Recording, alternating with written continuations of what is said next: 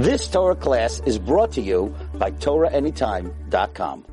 We're here at the Alhambra, okay? How is that? And I want to just explain a little bit of uh, the Jewish significance. Before that, we have to know of one of the great Jewish personalities of all time, Rav Shmuel Hanagid. Rav Shmuel Hanagid was from the generation of the first Rishonim. Okay, this is very important. Who were the first three Rishonim? There's a lot of misconception about that. Some people say the Beis Yosef, the Abarbanel, it was earlier. The first generation of Rishonim was A. Rav Shmuel Hanagid, B. Rav Nissim Gaon, C. Rabbeinu Hananel. These are the first three Rishonim. Shmuel Hanagid was born in Cordoba in 993. He starts off he is educated in religious matters. He's educated in secular studies. He's a student of Rav Chanoich ben Rav Moshe. Moshe was one of the Arba Shvuyim. His son was Rabbeinu Chanoich. Shmuel Hanagid was his student. There's a civil war in Cordova in 1012. Suleiman was victorious. So Shmuel Hanagid has to run away. He comes to Malaga. So here's the story about how Rav Shmuel Hanagid rose in power. Shmuel Hanagid is a shopkeeper. And with many Rabbanim, they're very good statesmen, politician, but they can't make a buck. So Shmuel Hanagid is an unsuccessful storekeeper, but he's a great writer. The vizier is writing letters for the sultan.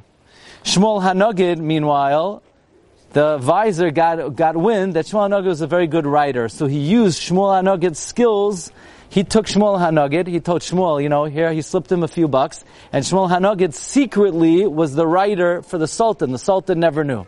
The vizier is on his deathbed. The Sultan comes, the Sultan says, you know, Chaval al da'avdin v'loy it's Chaval, you're about to die, who's gonna write for me? So the vizier spills the beans, it wasn't me, it was Samuel. Shmuel Hanogid. So Shmuel Hanogid is promoted, and now he becomes Hanogid, he becomes the great Nasi. There's a lot of jealousy from the Arabs that this Jew is rising up in power. Everyone calls him, the Jews call him Shmuel Hanogid, the Arabs call him Ibn Nagdila. Now, the king at the time was King Shabbas, Shabbas. He dies in 1037. I know you can't imagine such a thing, but now there's contention among the two sons who should take over to be the king. Shmuel Hanogid sided with Badis, the older son, but he was a Das Yachid. Badis wrestles away control of the kingdom. And now Shmuel Hanogid is ascending in power because he's the only one who had the foresight that the Bukhar would be successful. He's appointed commander in chief of Granada. Shmuel Hanogid, he's commander in chief. He builds a palace. This area is the palace of Shmuel Hanogid. Badis is a self-indulgent king. He doesn't know if he's coming, he doesn't know if he's going. Shmuel Hanogid became the most powerful individual in this entire region. Shmuel Hanogid. In that capacity, he opens up a big Talmudic academy. He's very wealthy. He sends money to Bavel.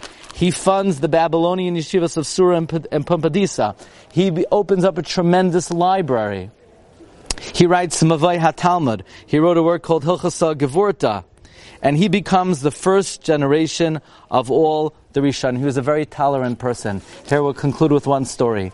Before he rose to great power and he's writing for the Sultan, somebody, one of the Arabs, once insulted Shmuel Hanagid. So the, the Sultan said, I give you permission, cut off his tongue. Shmuel Hanagid said, I will do that. A little while later, they're passing by the Arab's house, and the Arab comes running out, and he heaps praise on Shmuel Hanagid. And the Sultan says, I thought I told you to cut off his tongue.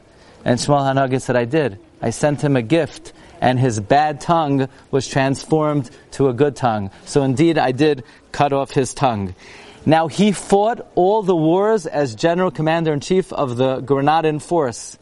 But from the battlefield, he always sent messages to his children, sending them lessons, inquiring about what they're learning. He was also a paragon educator and father. His son takes over, Rav Yehoisef Hanoged. Yehoisef Hanoged. Now, Yehoisef Hanoged marries the daughter of Rabbeinu Nisim. So now Shmuel Hanoged and Rabbeinu Nisim are mechutanim. Yeah?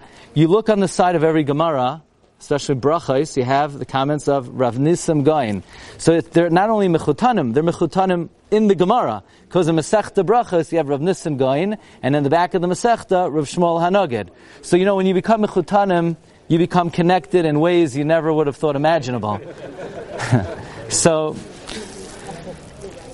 Yehoshaphat Hanagid is as wise as his father. His problem was he grew up in wealth. So he never learned the political skill of how to diffuse his enemies and those who were jealous of him. Shmuel Hanagid started off poor, so he was always sensitive. Maybe people are jealous of him. The son grew up in wealth, and therefore he had many enemies. One day, the Arabs got so angry, they stormed his house on Shabbos, they brutally murdered him, and uh, now he has an almana, he has a yasaim, and they run off, and they run to Lucena, where we're headed. Okay? They run up to Lucena. In Lucena is Rabbi Yitzchak ibn Giyas. He wants to groom Azariah, the son of Yehoshaphat Hanagid, to be the next leader of Klal Yisrael. They had a lot of hope for him. Nebuch, this boy, died at 12 years old, and that was the end of the dynasty of the Hanagid family. So this is the uh, purported area of the actual palace of the most prominent Jew, perhaps in the last 1,000 years, Rav Shmuel Good. You've just experienced another Torah class brought to you by TorahAnytime.com.